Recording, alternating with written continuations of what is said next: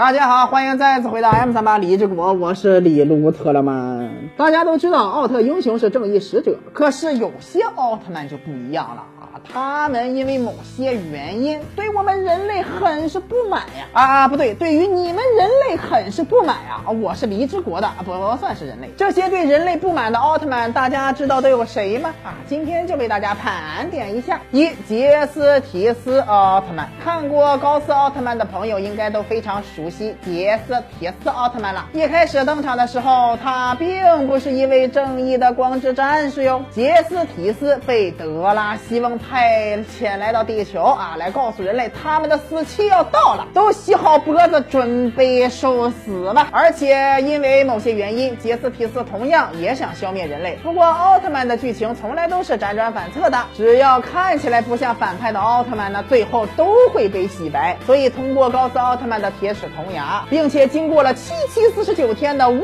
死角佛系劝说，直接把杰斯提斯劝到了走火入魔。而且人类也用善良的行为感动他啊，所以杰斯提斯遁入空门，一心向善，不再沉迷于打打杀杀的世俗之事，一心向佛。阿弥。佛你的佛呀！二阿古茹奥特曼，这个第二位奥特战士，大家应该就更加熟悉了。他就是海洋力量的化身，大海中的王子，统治海洋的使者。没事就跟王八说话，调戏别人家老婆，穿个金色非主流大皮套子，带领亚特兰蒂斯走向人生巅峰。呃，抱歉，有一点跑题。这个海洋使者就是阿古茹奥特曼了啊！他虽然是地球上的光之巨人，但是他想要消灭人类，因为人类污。污染环境，破坏其他生物的生存空间，所以阿古茹认为人类就应该被消灭。不过后来他也被盖亚的铁齿铜牙三百六十度无死角的佛系劝说，直接遁入空门，一心向佛，还和盖亚一起保护地球上的生命。同盖亚心有所念，心有所欠，诸法因缘生，诸法因缘灭，一切有为法如梦幻泡影。阿弥